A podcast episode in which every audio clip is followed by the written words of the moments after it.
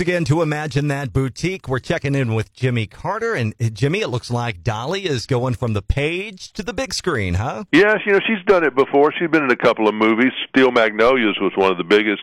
But this Run, Rose, Run, Sony Pictures says they're going to carry it. So that's that's a big deal when you get the big distributors, the people that do Spider-Man, to put out your movies. So that'll happen sometime next year, we think.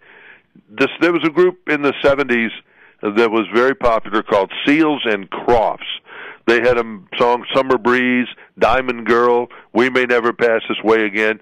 Well, the lead singer of that group, Jim Seals, has died at the age of 80. His cousin Brady Seals is a former member of Little Texas, and his brother Dan Seals had a number of country hits over the years. He passed away a few years ago. Jim Seals was 80.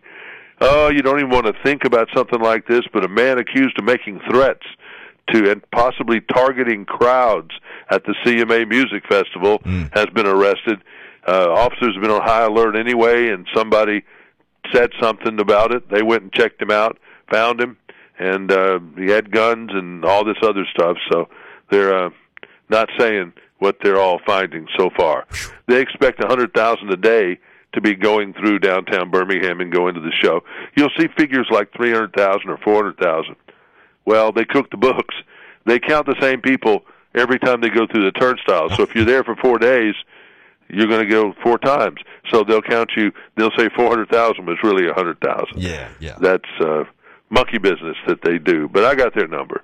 And Kevin Costner, you know, that's the most popular show on television, biggest dramatic hit, and it's about wealthy city slickers coming to Montana and around the area of Yellowstone and buying up the land and turning it into golf courses or ski resorts or whatever.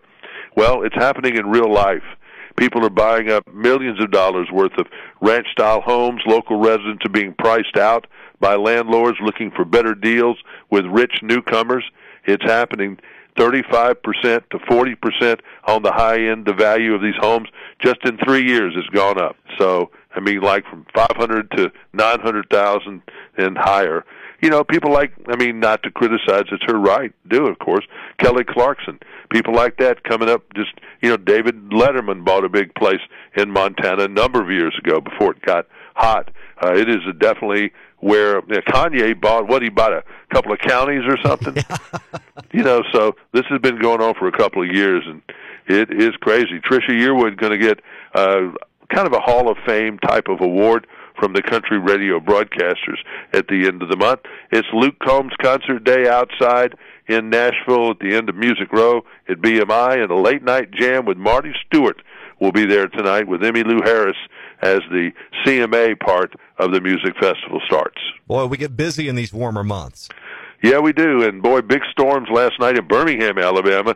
Boom, boom, boom, boom. Mm. You know, a lot of thunder. They always try not to get it to rain during the CMA Music Festival, but we'll see if they can avoid it this year. Yeah, best of luck. I hope they do. Thank you. Well, Jimmy, thanks. We'll catch you tomorrow. See you then. Jimmy Carter, weekday morning, 750. Thanks as always to Imagine That Boutique. And if you ever miss an update, remember you can download all of Jimmy's recent updates on the podcast page at k103fm.com.